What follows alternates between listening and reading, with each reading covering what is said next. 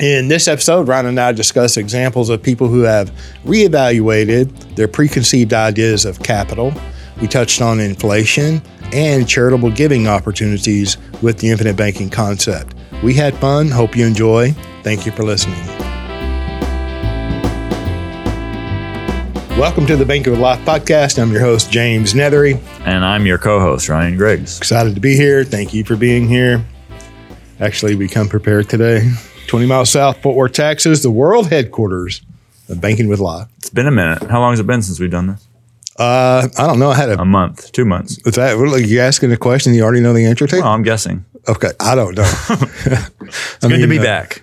Good to be back. Yeah, yeah. I've uh my family and I have enjoyed a vacation through uh, we drove from here, Fort Worth, to New Orleans, stayed a couple of days and on to Florida. You know, there's a stream to and from of cars from Texas. Unbelievable. Hmm. Yeah. And I love New Orleans. I love history. I love architecture. I love the French influence. But my gosh, that town needs a thorough bleaching, hmm. at least around Bourbon Street. Nothing but love. I'm not a hater. All right. Clean yourself up. I'm just saying. Yeah. So that's been a week, and then a week before that, I don't know where you were. You're probably off. No, you you had family from out of town, and So my birthday, we're here in early August 2021. I had my birthday's late July. So I had family in from California, went out on the boat, had some dinners, hanging out at the pool. It's been so hot in Texas. So it's in the water or inside most of the time.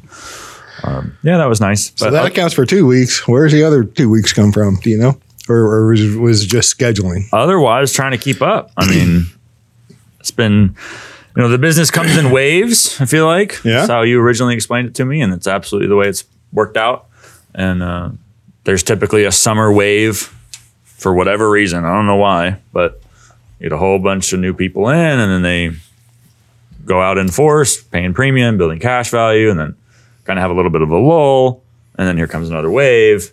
So late last month, wave was ending. Here comes another one starting up. Well, that's because you know we don't um, spend a ton of money promoting. You know, um, and I say that to say this. You know, we the AV Ninja. You know, he he looks at questions and and um algorithms. You know, not that we're scientific, but you know, he pays attention to some of that at some level. And uh, were, uh, maybe a couple of weeks ago, were looking at different videos. There's like five or six comments or 25 comments, but 800,000 views. You know, it's like, hmm, how'd that happen? yeah. Which is fine. You know, there's nothing wrong with marketing. we had the opportunity, you and I recently, and had the opportunity to talk to a the executive staff and leadership of a certain life insurance company, and they were aware of the podcast. And I, I can't help but smile at some of the questions they're asking. You know, so is, is that really good for a lot of your lead generation? And I'm like, dude, I don't. It's like, where do your clients come from? Well, All over the country. they- exactly. They watch the podcast. Uh, I don't. What are the views like? I don't know. Like, click on a video, find out. Like, I, I'm just not interested in the whole marketing scheme. It's, uh, you know, you you can play the algorithms all you want, and then the algorithms are going to change. Well, you know, So if you, you gotta- if you think about that, right? If you don't uh, feed the machine, right, monetary, you know, monetize everything, you know, buy all the exposure and the subscribers and the commenters and all that, you know, don't. I, I'm just thinking out loud, right? I mean, I've been around for a little while. It's like if you don't do that, there you get a certain amount of, uh, I guess, promotion just from, uh, you know, consistency or view time or whatever. But if you're spending a lot of resources, i.e., money, promoting, and you stop, I mean, what does that do to the to your algorithm, right? And then if you don't do that and you start doing that, I mean, it's almost like a uh, an encouragement from social media platforms to to get you to buy into that narrative. Yeah, Right. and then become dependent upon it. Absolutely, Just like life insurance agents with their third party software. I got a text yesterday. I get these spammy B2B texts. seen that, You know, the well, earn 5K to 30K using our proprietary software. and Yeah, yeah. I respond back. It's like, you know, are, are you trying to like sell me IBC software? Like maybe you should go Yes, watch yes, we are. Maybe you should go watch the podcast. And oh, by the way, getting agents dependent upon a third party software program might not be the best way to improve communication in this industry. I don't know. Well, I don't know. Who's, who's it good for? Yeah. Not the agent. You know, I mean, who wants to be dependent? Oh, wait. And then if the agent's dependent upon the software and they're going to go out and use it and they're going to make their prospective client, their clients, uh, dependent upon that software. It's like, who? I mean, this the, the infinite banking concept is all about independence, freedom. Yeah. Autonomy. Yeah, no, I mean it's like no, no, don't be dependent upon no, no. That's a hard no. yeah. The individual shouldn't be dependent upon third party lenders and the conventional credit system. Agents. They shouldn't be. They shouldn't be dependent upon their agents either, Right. or their and then, advisor, and then the agent shouldn't be dependent upon these third party platforms Or to the facilitate a companies. sale. Yeah. Well, I'm glad we agree on that. Well, we've had lots and lots of conversations on that. I mean, I talked about that several years ago at Nelson Nash Institute, and you know, you talk to a room full of agents, and I think the message resonates. I don't know. I hope it does. But you know, half my time ish, you know, some more, some less with clients is talking through some of the things that I know they've seen online oh no, that they're question. getting from the other financial entertainers, you mm-hmm. know, the gross dividend crediting scale stuff. Well, what's such the and such guaranteed four company? percent. Yeah. Well, well, what's such and such company's dividend rate? And we got to talk through that, which is fine. You know, I, these are legitimate questions. People are hearing about it out there. I certainly don't mind going over When it. do I so- get to go cash on cash in year two or three? Right, right. Well, then, and then IBC is always presented as one thing, whether it's 1090 or whether it's a certain premium level or You're whether all it's the a certain same. structure. You're all the same. Right. So then we got to break that down, right? We got to talk about no, if you know, depending upon your appetite for liquidity and how long range you're looking and whether you have other capital and you're in the intensity or the urgency of your need for capital now, all of that is your age, your underwriting status, all of that's going to determine and influence the the ultimate structure and of course the premium level. right? Sure. So we got to go and it- it- it's the same thing, you know, if it's not it's not necessarily an improvement if we discard our preconceived ideas about life insurance that we get from the conventional industry and just substitute them with other preconceived ideas that are cloaked in the Yeah, vocabulary that's of two different IBC. things. If I if I you know throw off that yoke of my my conditioned, I've been conditioned as a consumer how to look at finance, how to look at life insurance. I need to throw that yoke off, Yes. right, and then go from there. Right. So- well, then don't go mess around and pick up a new one. That's ju- exactly that's my whole point. That's a whole nother yoke, right? Um, even for the uh, financial professional, I and you know I don't always, but I listened to uh, Q and A number twenty five for a particular reason today and last night, and uh, I'm like listening to that, and, and I kind of discussed some of this, and I thought I did a fairly good job, and I was almost did. going to take that down. I know. So anyway, shameless plug Q and A number twenty five. I don't know why you get these ideas in your head to take stuff down. I, I listened to it. And I'm like, I was like, hey, good job. Like this is you know, little audio things that can be addressed, but substance wise, content wise, great. It's like, oh, I, thought, I, thought I was thinking I was going to take it down. I'm like, no, why would you do that? It's good. Well, I'm gonna I'm gonna I'm gonna do a bit of a of a of an amendment, an addendum, and a, a correction or a clarification. yeah. So anyway, So slight clarification, like very slight. But anyway, yeah, the point the points that I made absolutely correct. I mean, absolutely. You said a second ago, uh, been conditioned. People have are conditioned into how to think about about finance. You recently had an interview with a, a client by the name of Michael from California. Hey, what episode was that? He flew in from California. Great guy. Super recent. I don't know the number offhand, but Yeah, it was like published Monday. in early August 2021, late July 2021. I mean, it came out recently, but um, he referenced something, and this happened. You know, you get the rich dad, poor dad people, Yep. and that whole environment. So Kiyosaki, Garrett Gunderson, the, the accountant person, and all the, and then one th- we're talking about this idea of not substituting old preconceived ideas for new ones that may or may not be reflective of reality Th- there's this idea and let me say this and you tell me what you think uh, that an asset is something that puts money in your pocket and a liability is something that takes money out of your pocket I get where that's coming from, right? But look, Well, then, hold on, then, hold on, then hold on. that- okay. hold on. So my, you know, I always bring it back to capital because I I can think of an asset, something of positive value. So you could sell the item, receive a, a sale price, or you could leverage it. There's equity there, right? There's a positive monetary value in this thing that you own. Right? And this thing uh, feasibly may not be throwing off a cash flow.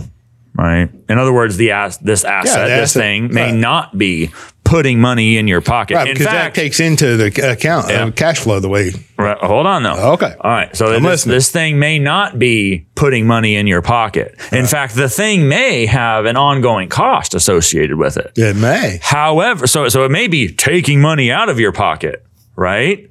If it's there's no cash flow in, but there is a cash flow out, that nothing's going in the pocket, some's coming out. But it could be the case that the value of the asset itself is rising faster than the amount of money that you got to pay out each uh, for for maintenance costs or what have you. Okay, that's still an asset. Absolutely. So something that could under that taxonomy be classified as a liability is actually an asset. And if we start with capital, if we start with the perspective of capital, monetary value of assets that you own, right? If you start there, then problems like this are eliminated. And you know, think of a think well, of dividend there, paying there, whole there are life. two different types of assets. Then, if one throws off a cash flow and one doesn't, I right? know, mean, and all that's fine. But I'm talking about the, this framework, this setup that says an asset is something that puts money in your pocket, yeah. and a liability is one that puts money out of your pocket. yeah. It's like, yeah, maybe, but not always. Right. And in fact, there's areas where that could be wrong. So then, I mean, that goes back to your earlier comment. You know that that uh, based on some of the questions and some of the things that you have to work through with newly or prospective clients or people that are you're engaging with, you can almost tell who and what they're listening to. Oh, it, it's. I mean, it's immediately obvious. Yeah, yeah. I mean, when you were just saying that, I'm thinking, man, you know, listen, um, I have a tractor, right? It costs money. Um, it's an asset. And, and currently it's an appreciating asset just because of the supply chain and the um, what's going on around the world as far as governmental, you know, politics and anyway. Uh, but you know, a garden hoe, I can purchase that one time right? It's not going to throw a cash flow. It's not going to cost me any more money, right? It'll cost me time, effort, and energy when I put it to use. And the result of its use can either cost me money, right? If I do it wrong and have to pay somebody to come in and correct it, whatever the work is, or if I do it correctly, then it could increase the value of the land or the property or, um, you know, I mean, that's a very, I'm talking about a tractor and a hoe, very, very different, but application is just the difference is scale, right? Yep. Um, I can grow beef, I can grow grass or whatever, Yeah. um, but it's still an asset and it has no cash flow in and of itself. So it's a tool, and how's a tool? Every asset should be a tool, in my opinion. And you know, I speak a lot to that life insurance is an asset. Yes. If you own it, you should know how to manage your asset. Going back to the dependency, you should not be dependent upon third party software. You should not be dependent. You should not even be dependent upon the home office staff. You, the individual, you, the agent, you should not be dependent on anyone. Um, so, But, but dividend paying whole life's a great example here because you know if I have a contract and I'm, I'm relatively fresh into this and I haven't taken a policy loan yet, I haven't taken some sort of cash flow or distribution oh from the contract, but. I'm paying money in, money's going out of my pocket. You know, does well does that mean that this contract's a liability until I decide to take a policy loan against it? well, it depends on who you talk to. Of course not. The answer, well, the answer is no. Yeah, no, the it's still an no. asset, uh, and and the value, is the, the cash value is continuing to rise and will be of use to you down the line. So it's thing. My whole the broader, you know, Nelson always talked about proper classification, Mm-hmm. and so I don't like, or I get a little triggered maybe when these classification systems that I think are meant to facilitate marketing and to let's say maybe generate leads for my real estate advisory education quote unquote education business which is what a lot of that whole structure is built upon. It's like oh how convenient. I have a taxonomy that points to what i'm so you know Well, that- which could be fine. It could be right right? It could be correct. I just don't in that particular little case, I don't think it is. And look, I've read the rich dad poor dad stuff, and I know that's been of value to other people. Same thing with HELOCs. Yes, they're better than mortgages. Same thing with Ramsey. I don't hate everything he says, but you know, it's okay to have a little bit of nuanced criticism about these various things that come up, so that we're correcting errors. Again, going back to Nelson, constantly course correcting, like the pilot flying somewhere, constantly course correcting. So we need to just realize these things and not idolize them, not put them up as like the end all be all, and you know, take what value we can from it, and then move on. you know, going back to Michael and classification, I mean, I I loved when he was talking about how hard of a taskmaster he is on his money. I love that. Oh Yeah. my gosh! And then uh, proper, uh, really classification with vision, right, and into the future. He doesn't look at a dollar as a dollar. I caught that too. He said Oh something God, to the effect powerful. of how I think about money has changed. Yeah. And I, I, I, from he didn't say this specifically, but from what he was saying, I was like, "You're thinking in terms of capital. You're, you're thinking like absolutely You're is. thinking like a banker. If we talk about it in occupational language, you're thinking like a capitalist. If we're talking really praxeologically or economically, but uh, he, he's seeing the alternative use, right? And I tell this, with, I say this with people too. We and we've talked on and on forever about the different the relationship between capital and opportunity, mm-hmm. but there is a scientific link. I believe, and I will argue in my dissertation, that there is a link between capital how much financial value someone knows they could get to, some, that they believe, that they've judged, that they've discerned to be embedded within their assets. There is a link between how much the quantity of that capital and the quality of it, how easy it is to get to it, and the opportunity, the nature of the economic landscape that they see.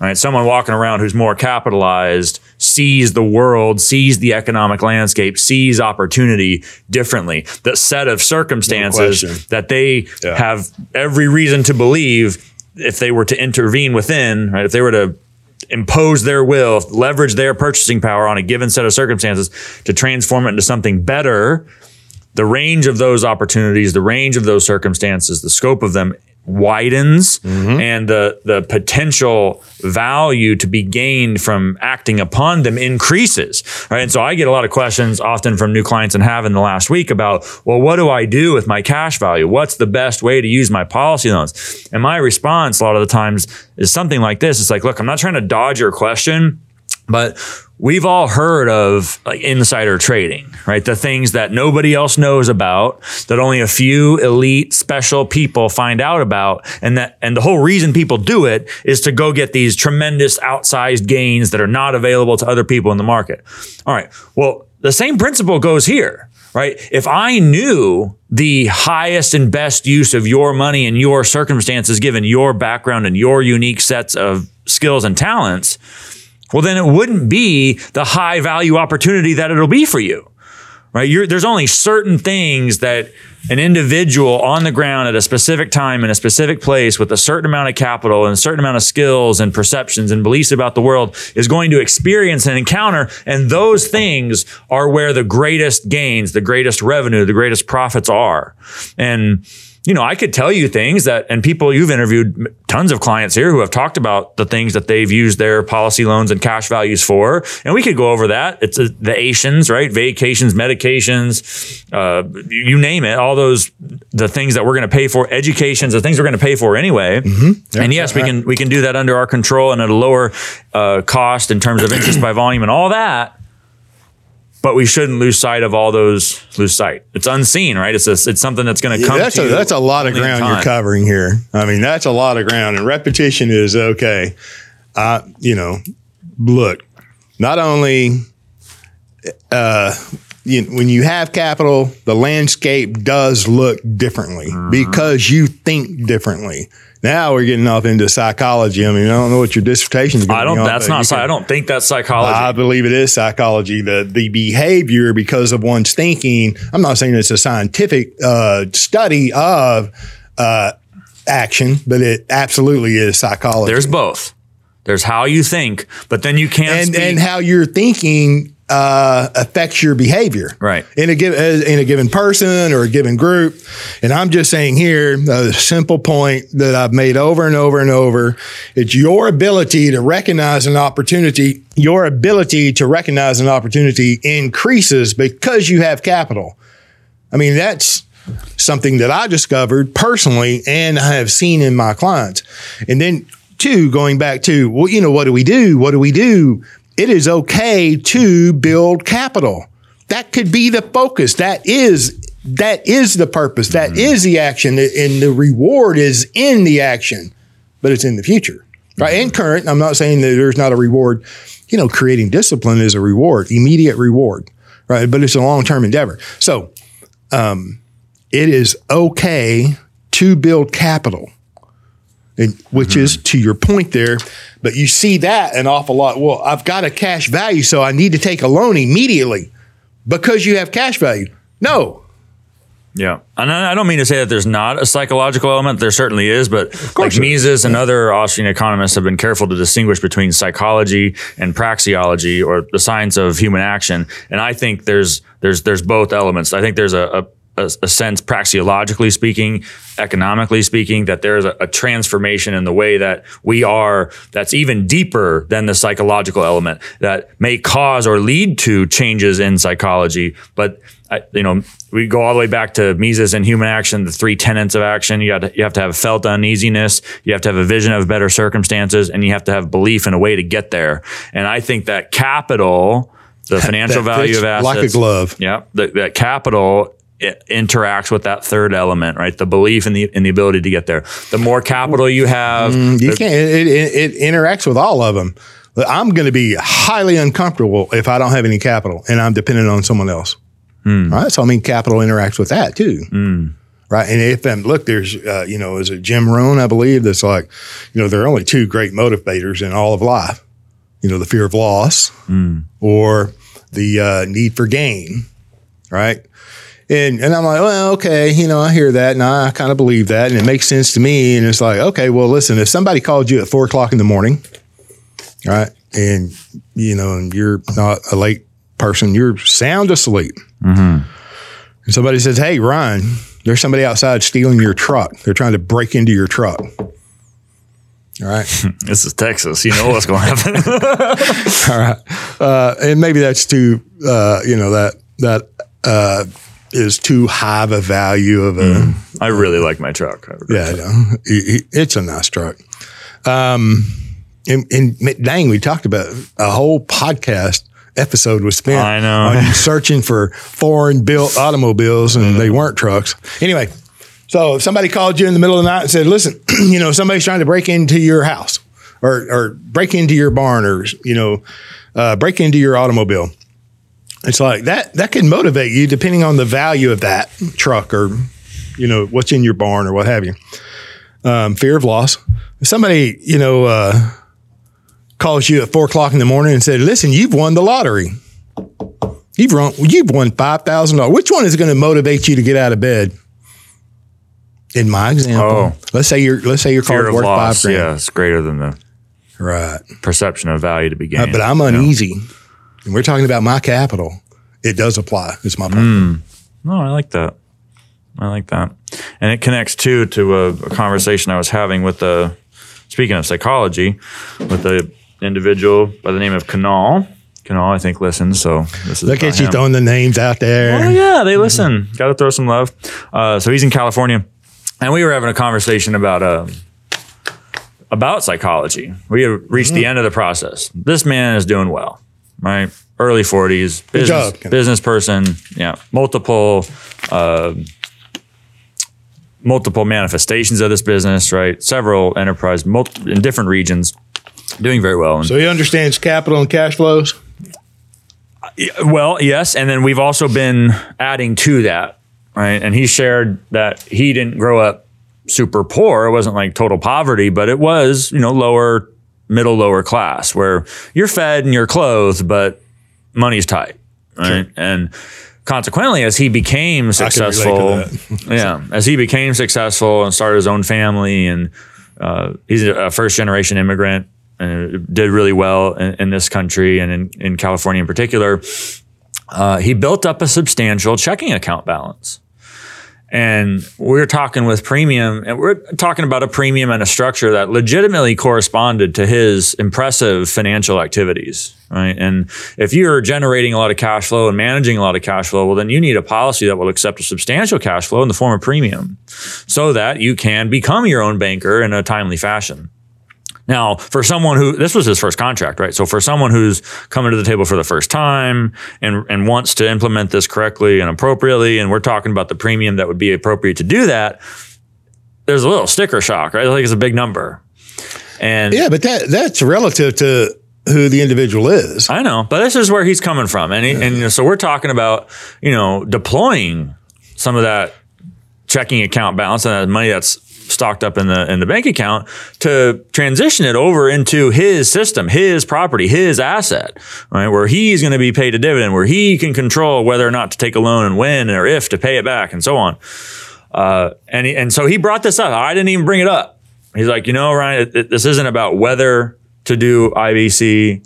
This is about how much. This is about the premium. And he's like, you know, I need to take some time and I leave time. There's no rush when we do this, right? It's like, I need to take some time and I need to work through this uh, and wrap my mind around, you know, and move beyond, develop, develop beyond, evolve beyond the, what, what I, what, what is a result of my circumstance or a result of my, you know, origin story and so forth. You know, this this he grew, developed an attachment to having a, a significant checking account balance because, and I totally empathize and I shared my story with him and I'm like, yeah, I get it. You know, I totally get it. And there's a sense in which I'm in that process too. Like we got to get. You're all in that process. That you know, and I, I'm just going to interject here that it's like I don't care how much the premium is. If it doesn't cause your eyebrow to raise, if it doesn't cause you know a little sweat beads to break out upon your nose and upon your brow, or if your spouse doesn't look at you and question your intelligence, you know it's probably not a legitimate number. Uh, that's and now that doesn't mean that's where you have to start. You can back off and start where you're most comfortable, but you shouldn't. That look, all of growth in our thinking, in our in our physical, you know, um, uh, bodies, you know, taking care of ourselves mentally, physically, financially. The growth exists outside of your comfort zone. So if you if if you are throwing out low numbers, all of us, I did the same thing. I, I threw out when my first policies. I'm ashamed of how small the premium was, although it was much larger in premium than I'd ever paid before. And I've said it many times. I started so small because there's a lack of faith, right? I thought I understood and I was pretty sure. You know, I uh, expected the companies to do what they said they were going to do. And lo and behold, most of them did. and the ones that didn't, you know, I'm still not hurt. I'm, you know, I'm still not, you know, it's not a tragic era. Um, so we all tend to start too small. And when we get into the realm of legitimate numbers, premiums for us, they're substantial. I, I, I don't care if you've got a million dollar income, a five million dollar premium, a two and a half million dollar premium, a million dollar premium, or a five thousand dollar premium. It- it- the premium is relative to you and your family. Um, so I'm just saying that you know, for an individual in a particular circumstance to come up with a five or ten thousand dollar premium, it's, it's almost like the widow's mite. You know, that could be more substantial than the guy who can legitimately pay a million dollars a year, but he won't pay more than two fifty. right. Right. And then, as a side note, because I love you guys, right, and I know there's a- agents and advisors out there, and uh, you know, if you're not paying a premium, and if you're not paying a substantial premium, quit asking your clients to pay anything. Oof. You know, it's like I see it all the time. It's like, oh, you know, I'm, anyway, it's okay for you to pay a premium. Yeah. Either way, and I know most of you do. I'm sure most of you do, but I'm speaking to the ones that don't, or the ones that have discovered that you should have been or could have been, should be paying more. Okay, it's okay. Be the leader. Okay. That's so funny. As you were going through I'm thinking of how because I, I have uh, several people now who are coming back. Speaking of underbuilding, you know, people start where they start, and then Oh yeah. and then and our come on, our clients are like top people uh, uh, relative to And, the, and the reason why is person. because they typically listen Yeah. for a, a generally a lengthy period of time before they take action. And they don't only, I mean, they've heard and they've been exposed to other uh, information out there too. Some of the noise, I, I, you know, my clients can spot noise. I'm like, oh my gosh, that's a win. That's a home run. Yeah. Um, but I, with with these people who are coming back to expand their system, I, I've enjoyed, and I just find it uh, affirming, reassuring, uh, a little ironic about how the the language changes. Right? If you get someone who's new, just ripe and green to the whole idea, you know, they might say, "Well, you know, that that premium sounds pretty high." And then someone who's really into IBC, oh, that premium was too low. and then you know, well, well, when I get healthier, you know, I'll, I'll get when I lose some weight, I'll get started. And then they get started. Man, I wish I would have started this sooner. You know? Yeah. Oh the- wait, I use cannabis or I use tobacco. Can I get preferred? No, probably not. Um, what does that mean? That just means you're not going to get preferred. Mm-hmm. That's all it means. Yeah. What's my underwriting status versus can we just get the policy in for us so I can pay a premium? Exactly. You know, I mean, when I say it, I mean, there's a lot maybe behind it, but all life insurance is priced properly. Right. Perfectly Period. priced. And there's more. You know, can can you send me an illustration? Send me an illustration. No. Versus someone who's already started, you know, do you want to see the illustration? Like, well, I, it'll be in the policy. It'll Yeah, be fine. yeah. Just No, I'm us good. through underwriting. And then, uh, you know, someone just starting, well, we really got to make, you know, how, how much is going to go to the PUA? We, we need to really make sure that there's big, big chunk of PUA, right? And someone who's just started, you know, do we really need to use term? What if I did more How in much, uh, days? how What would much does that look like? term cost? And couldn't that premium dollar go to the PUA? Yes, yes, it could. And what does that do to your policy structure? Oh, yeah, I love that. I like that a lot. I love it. I I love people. Right, that's what I love. Um, you get the young person that has a long term goal, a long term vision. You know, they're building, they're building their family, they're building their practices, they're building their business. You know, they're building, they're building, right? Which uh, is a pretty good mold to, mode to be in the majority of your life. You know, now Nelson used to say he was more productive in the last 20 years of his life than the previous 60 years. Shut the front door. Right. And then we have people trying to retire and take us out of service. And the whole concept of retirement is a socialistic idea. Um, anyway, I digress. It's uh, the long term thinker Right. This is a long term idea. You want to be your own banker this week or just your life? you don't want to teach your children, your grandchildren, your great grandchildren how to be their own banker? Maybe, maybe we won't be alive when our great grandchildren are here. Mm-hmm. Does that mean you don't want to build a foundation for them? You know, in such a way that it intrigues them to the point it's like, my gosh, who was my great grandfather? And dang, it looks like he was smart, and I want to just see how smart he was. What's wrong with that? Yeah. Nothing. Nothing. Nothing. And uh, speaking about high checking, And I know you young person might not be able to think to your great grandchildren, but some of you will. And the older you get, it'll be easier. Okay. yeah. Well, it's the way to think about your father or your grandfather. They were once your age too. They were. It just follows that. And they, I believe that they were doing the best they could. Right. Well, why didn't somebody tell them about this idea? Yeah. Life insurance been around 200 years in the United States. Right. Yeah, and another on, point on uh, high checking account balances and all this. I get, I still get a lot of questions, and it's always from the people who have they're interested more, maybe even vocationally in economics or Austrian economics or politics or liberty related things, and they're familiar with the fact that the money supply over time on a graph is just a northwest line, you know, diagonal up and to the right, uh, constantly increasing. And so, understandably, there's a concern about how dividend paying whole life built for the IBC, you know, what the how does it relate to? How does it integrate with? What's the relationship with between that and an inflationary, meaning in, increase in the uh, quantity of money, and then the uh, eventual associated uh, increases in consumer prices? Like how, you know, should I be worried because you get these Austrians who they can't help themselves but be doom and gloom. And yes, you should be worried. Yeah. Well, and sure, and, Or no, fine. you should be aware anyway. Should You know, be I- concerned. I'm, I'm reminded of a. I saw a thing from FEE. Right, they they posted this article and it had a a, a chart tracking the change in prices of goods in different industries over time. oh yeah, I seen Yeah. Yeah. And I'm I'm always reminded of, and I remember when I first met Nelson in the first seminar in Northern California I went to, uh, and I knew he was an Austrian. He talked all about Leonard Read, and he's real into the Austrian economics. And so, I, of course, I default think, oh, he's going to be one of these inflation doom and gloom guys too. and, and and he goes, inflation? What inflation? Right. And he would talk about the price of chicken breast and the price of bananas Yeah, back yeah. in the Army commissary and what they are at Costco now. Yeah. He's like, the price has gone down. And then he would point out that the five factor, right? The things that the, Yeah. the where the most uh, price inflation has occurred are those things in which education, welfare. right? Those things in which government is most involved in. Mm. He's like, so there's no inflation. There's there's government.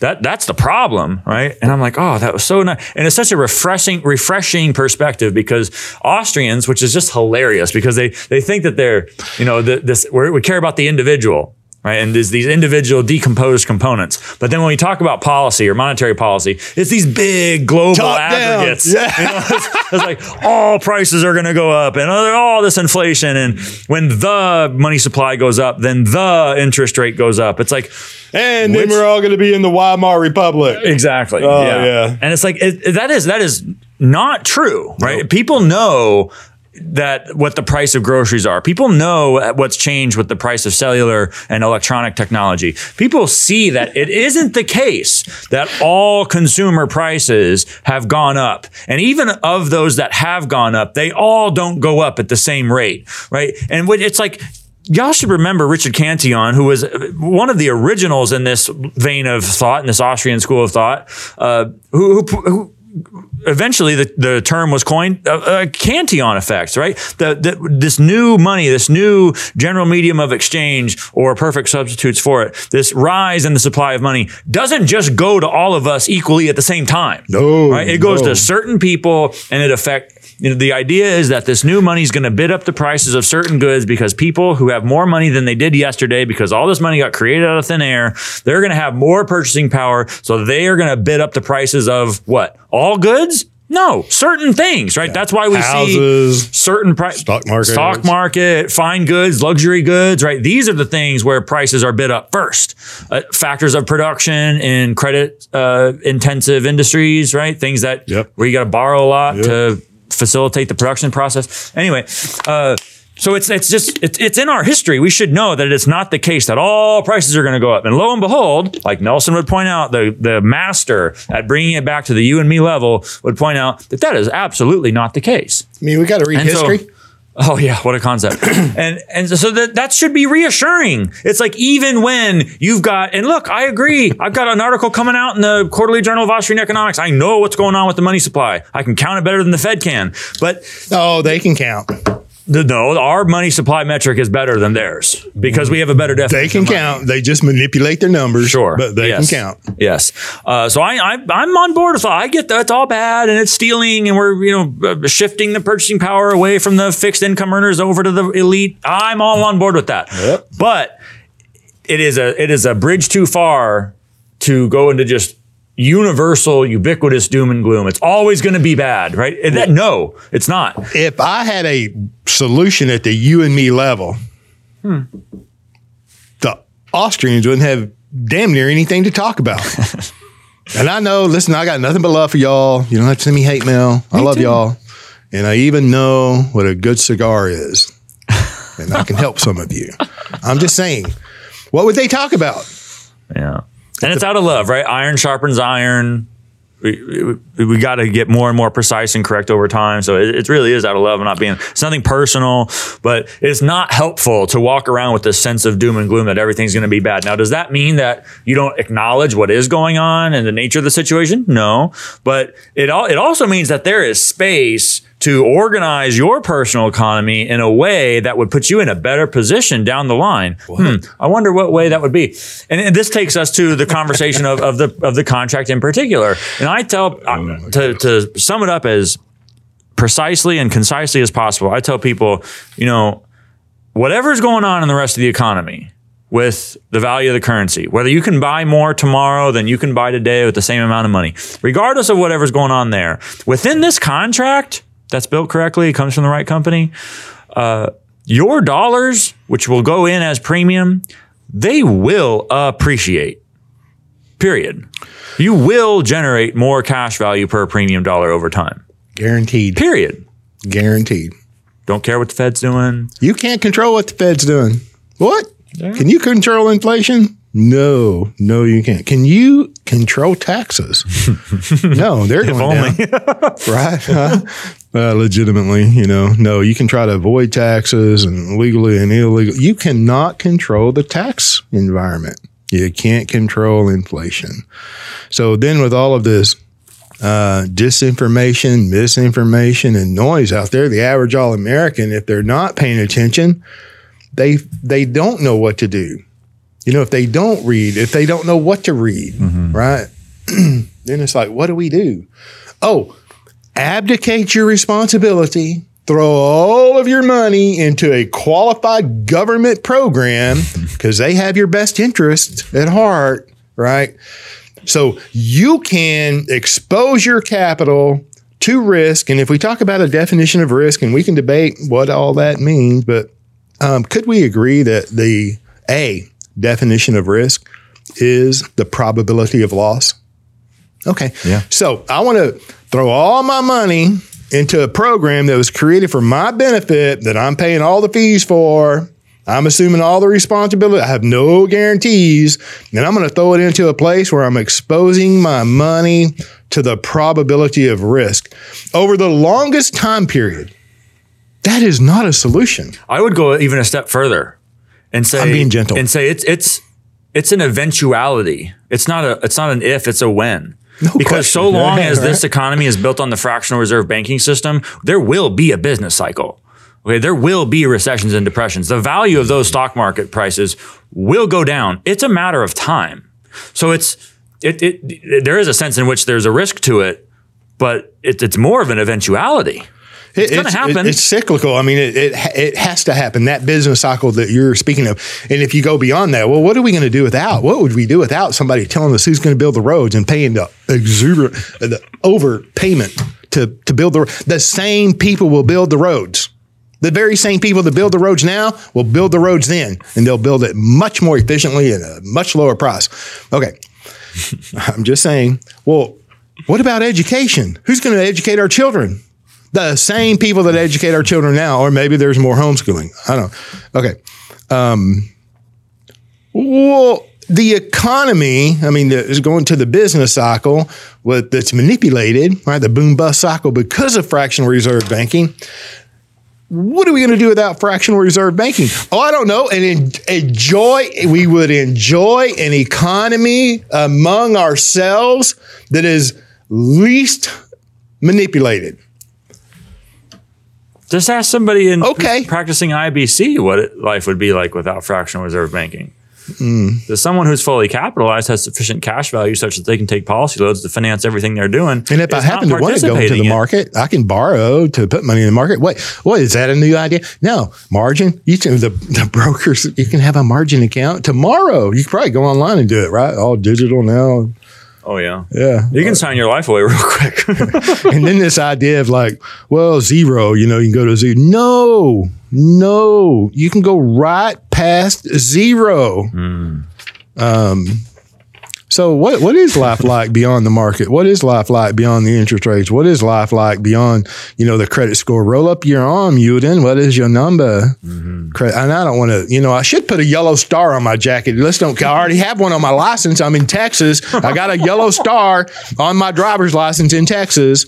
Okay, so I'm not making light of. Uh, I'm I'm trying to bring levity to the paradigm that we live in today. Okay.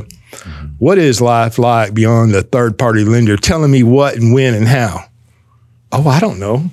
It's better. Right? I'm not saying that, that you know there's problem free and it solves everything, but oh my gosh, it solves a dang lot. yeah, Yeah. And and I'm just telling you it's okay. So don't get hung up on the, you know, the noise. Right? And there's noise out there, and it's okay to learn, and it's okay to start where you're at, and it's okay to build upon what you started. All right? So get to it, man. And it's all possible. You know, it's No all kidding. And it's so not complicated. You're talking about clients. That, I mean, that's a part of our daily experiences. Mm-hmm. Clients come in, James, you know, you know, I know you said we were going to start too small, and, but there's never pressure. There's never, you Yeah. start where you're at. You start where you're, my, I've got nothing but encouragement to get you out of your comfort zone. That doesn't mean you're going to overload you with something that, that's not good for you and your family right. excuse me, you're not interested in that at all.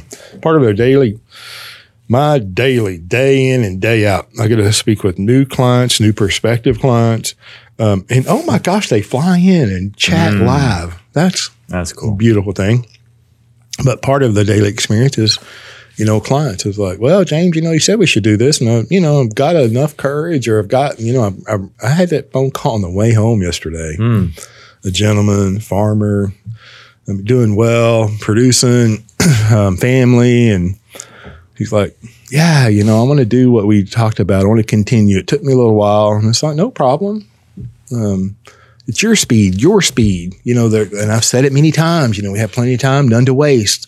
Right? It's okay to move forward. It's okay to make the minor adjustments as we go forward. Course correction. Course Hmm? Absolutely. correction. And if you're not doing that, you're you're you have an opportunity to do better. We should all continually improve, shouldn't we? If we can. And so I love it whenever clients come back repeatedly and say, mm-hmm. wow, this is better than I thought. This is better than I thought. Um, yeah, I, I distinguish between like an intellectual understanding and an experiential understanding. No question. Like you can know it in your head. You read the book, you listen to the podcast, you've done the homework, you've researched, you're starting your first one. There, that's all good, and there's value, and you're well on your way. There is another level of understanding that will come through the experience of paying a policy loan, logging into your account, seeing the cash value go up, requesting a policy loan, receiving it, using the money, paying it back. taking advantage of an opportunity and profiting from that, being in a better position because you had access to capital and you had the wherewithal to recognize it, and then you had the discipline and the courage to take advantage and do it. We can talk about it, and you know, it's like, you know, we can talk about it all day long until you do it. It's not done. If you don't do it, who will? If not you, who? Yeah. And then they do, and it's like, you know, I want to do it again. Yeah. And again and again and again and again and again. And it's like, oh my gosh, this is so easy. Why couldn't I get past the word life insurance? You know, and I understand, James, when, you know, because I get beat up, I get pushback, uh, comments, whatever, for talking about the noise. Well, okay, once you're at the level or, you know, you can recognize the noise for what it is because of your experience and because of your understanding, you will agree with me, I believe. Mm. All right. And I get that a lot too. It's like, James, why do these people get hung up on this small stuff? Because they don't know.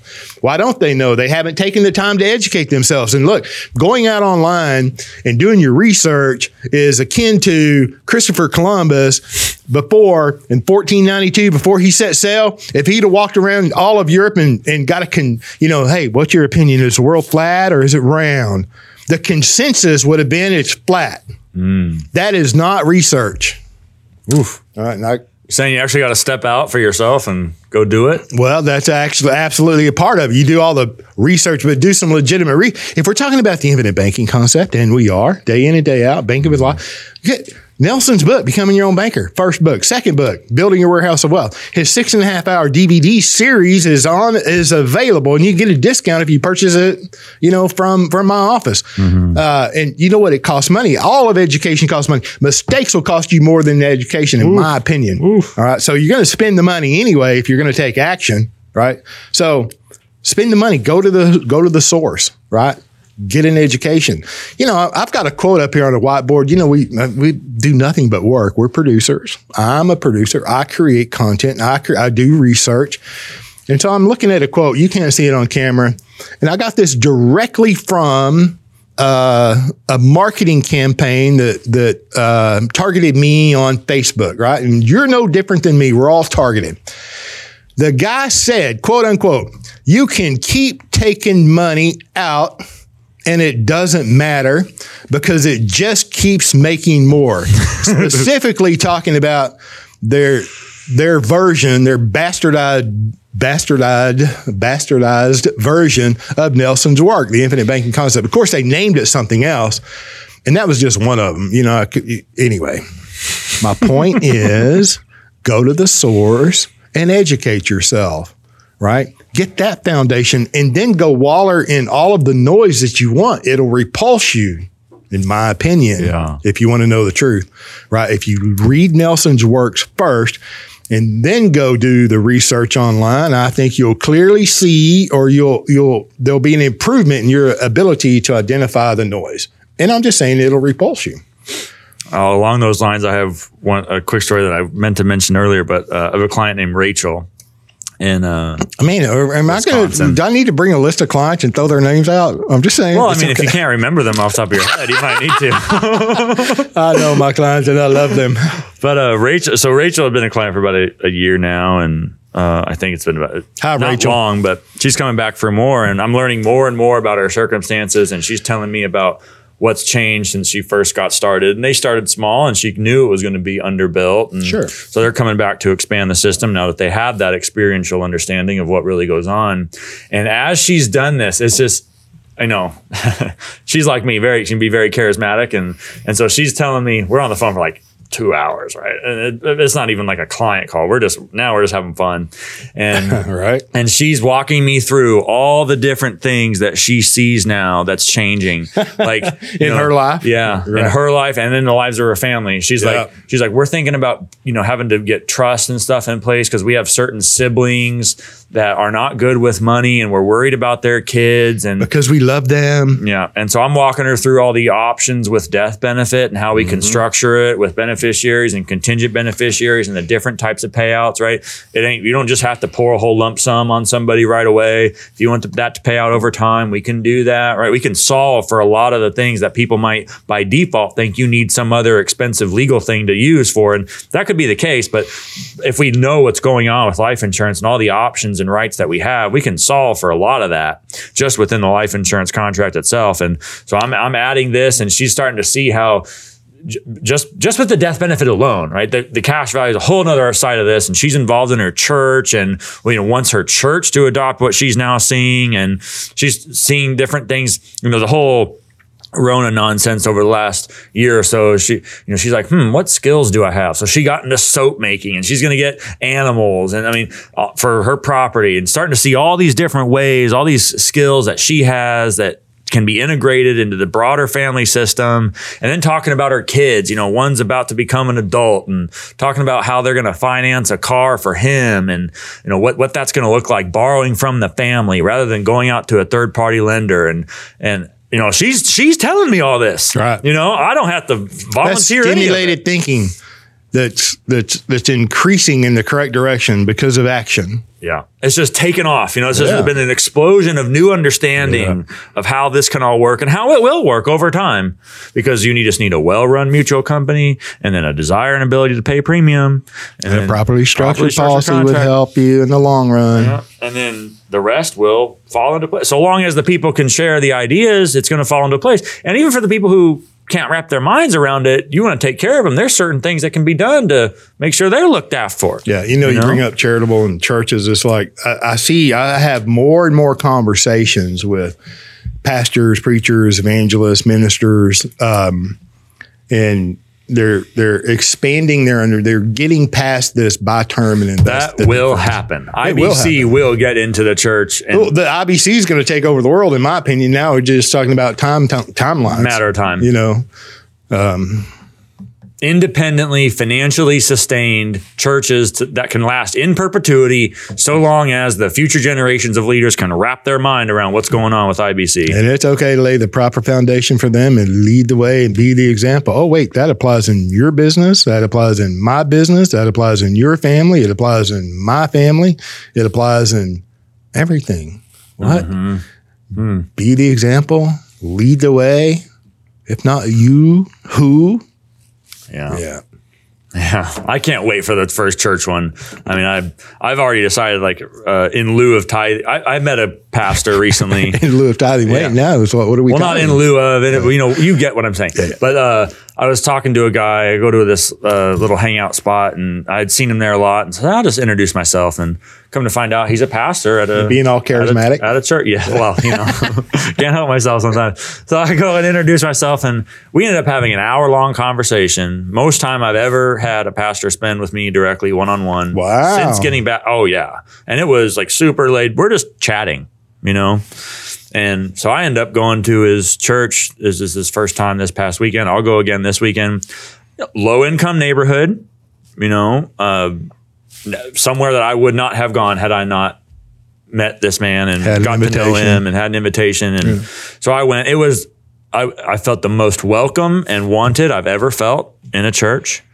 Is that the way you're supposed to feel in a church? You'd think so, but you know, it it just has never. You can't really articulate or ask for that feeling. It's like it's there or it's not. Right. You either feel it or you don't. And this was the first time I was like, oh wow, this could. Like, I want more of this. You know, I, I- I could see how this could be a thing. And, Why isn't everybody a Christian? Right? uh, so I'm getting, and I'm like, and it really felt and I know most of you are. and it really felt like and i understand tithings and active obedience and all that but uh, uh, setting that aside there, there's still a, a a feeling of you know if i give them the, these financial resources these resources is it going to be properly stewarded Sure. or is it going to be flushed away like i know at churches i've gone to there have been big old embezzlement scandals and stuff in the past like you know and i, I it's just whether Look, that's some of those guys need, not. you know, one or two or three or four planes. Yeah right I mean, you know, they gotta they gotta fly the gospel all around the world, Right, or yeah. you know, fifty five million dollar. it's hard to shake that, you know. It's like, and I, I do this for a living. It's like I live this. I live proper stewardship of money, and so it's Right. it's hard to set that down. And but anyway, it was much easier at this church because I was like, you know, and I'm looking at the building, and I'm like, "Ew, we you know need some work to be done, and and I, I knew the guy was not extravagant. I mean, Listen, you're humble. charismatic, but you have a strong back and two hands too. Well, we could talk. I mean, I offered you to help you with your driveway, and you haven't told me once whether you want me to come out and help you. So Yeah, I, but can you drive a tractor? I offer. yeah, look, it's a wheel. You point it straight and you drive. but look, I'm sitting in this church with this guy, and, and I'm like, you know, I really feel like I could be helpful here, and it would be put to good use. It wouldn't Absolutely. be squandered. And and he had even asked, I don't, I do not lead with what I do with anybody, right? And I don't even like when people ask because then we got to talk about it and life insurance and ooh, and it's it's just not going to go anywhere good. Uh, psychology Yeah, uh-huh. that we're surrounded in when it comes to life insurance on purpose. Don't think it was by accident. The- but this this gentleman had been you know led to become a pastor much later in his life and was really not the you know he was brought up in the church but fought it for a long time to, to lead the church and so he he understood I think he understands you know this contrarian style of thinking and being aware of preconceived notions and anyway so we got talking about what I do finally and Finally got around to that. finally got around to it and talking about IBC. And then, and as on the drive home, it occurs to me, you know, why go and try to get someone to understand this? Why don't I just do it? Why don't you just say, hey, listen, I, I, Mr. And you, person who gives to the church, just consider this for a moment. Why don't you talk to, you know, if you're a senior member, you know the senior pastor, you know the the elder council or whomever is leading the church, and why not have a conversation with them and say, hey, you know, I'm going to give you this money. Right. I was going to write this check anyway for an offering or a tithe or what have you. And, um, but consider this for a moment. What, you know, what if I insured you instead? Right. And then you, then the money I offer to the, my donation to this charitable entity can be used to pay the premium so that the entity itself doesn't have to find the money to pay the premium anywhere else. Right. And that way we could get this properly structured IBC style contract up and enforced and owned by the church. And then uh, as know, we'll have a little conversation. You know, got to learn how to use it. Right? I don't want to take ownership of something you don't understand. So we have a little conversation about what it means and what you can do with it. Uh, and then when you, senior pastor or senior member in the church, when God calls you home, all this money is going to come back to the church. Hmm. And then, but while you were living, you're going to have all the use of that cash value. Listen, listen, man, that's just one. Yes, this is beautiful. This is like, how many board members are there?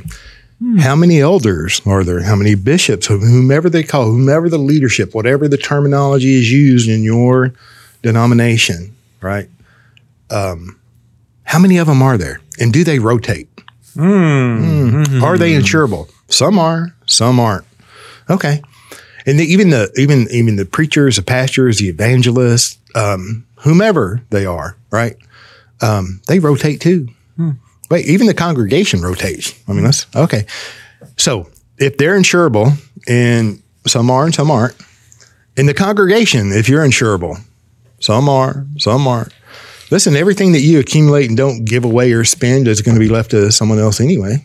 You know, and this charitable giving is nothing new, but we're just bringing a new element to it when when we consider the idea of high cash value dividend paying life insurance.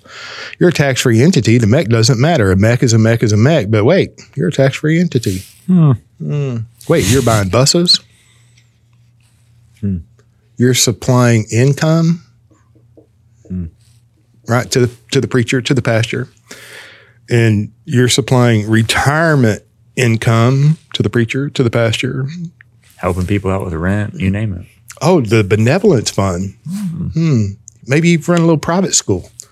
And maybe, you know, your your students and their families have a hard time when the government cracks down on something like the, you know, the new variants and corona and all that. And I'm not saying it doesn't exist. Uh, uh, You you damn right it exists because it was created. My opinion. It exists. all right. Well, just just clamp down the uh, the free economy among men or people, right? Don't let them go to the to the grocery store. Don't let them go to work. Require something that's a violation of their personal property, right? To go to work. I'm just saying that we all sometimes need help. All of these churches, all of these schools have a benevolence fund, right? Because the congregation gives. Well, where is it? It's in somebody's brick and mortar bank. And do they pay you a dividend? No, they don't. Why? Because you don't own the bank. All right. Uh, so your money has to go somewhere. You, the church, uh, the private school, any, every, everybody, every business, every family, especially these tax free entities, the money must reside somewhere. All right. And so you're buying buses, you're funding missions, you've got the benevolence fund, you're funding income and retirement income. and Sounds you're like- expanding. Sounds like churches have a need for capital. Right. Oh, but wait. Let's go. Let's go to the uh, to uh, a variant of Wall Street to the bond seller. We'll create a bunch of church bonds for all you people. The congregation can buy these church bonds, and I'm not disparaging. I'm just saying historically, there's a lot of this goes on. These church bonds pay four, five, and six percent. You know, you give us the money, we'll pay you an interest, and then the coupon at maturity, and then we'll lend you the money to build the church. Isn't that banking? The movement of money? Yeah, yeah. So we're all doing it. Um, anyway, so if Nelson talked about it all the time, you take an average, uh, you know, town. This this little old town that we live in, and we're speaking from today, is about forty five hundred. You know, somebody dies dang near every week out of forty five hundred people. Uh, just think if 4,500 people had life insurance, and they don't have to be great big million dollar policies. No. They don't have to be $10,000 premium.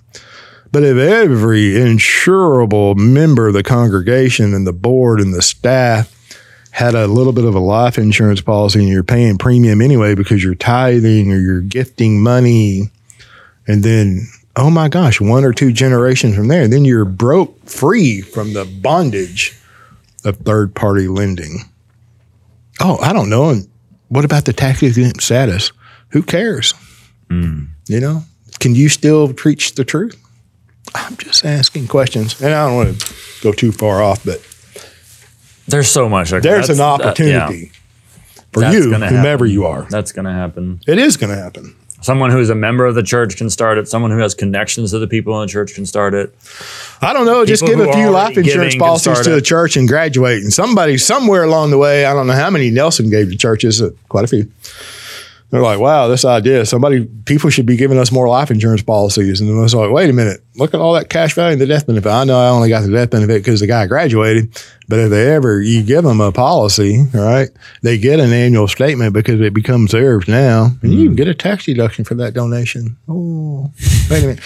Can't they look on there and read the line that says cash value? They can read.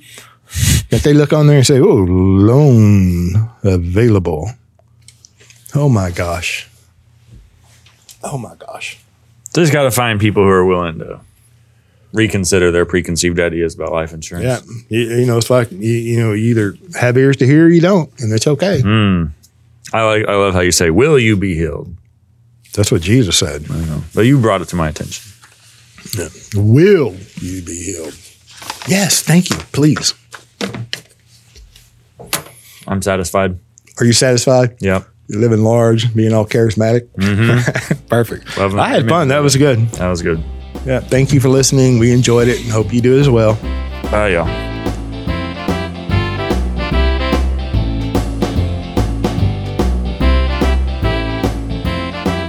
Thank you for joining us on the Banking with Life podcast. If you're watching on YouTube, make sure to like and subscribe and click on that little notification bell. Otherwise, join us on Apple Podcasts and Stitcher for weekly content.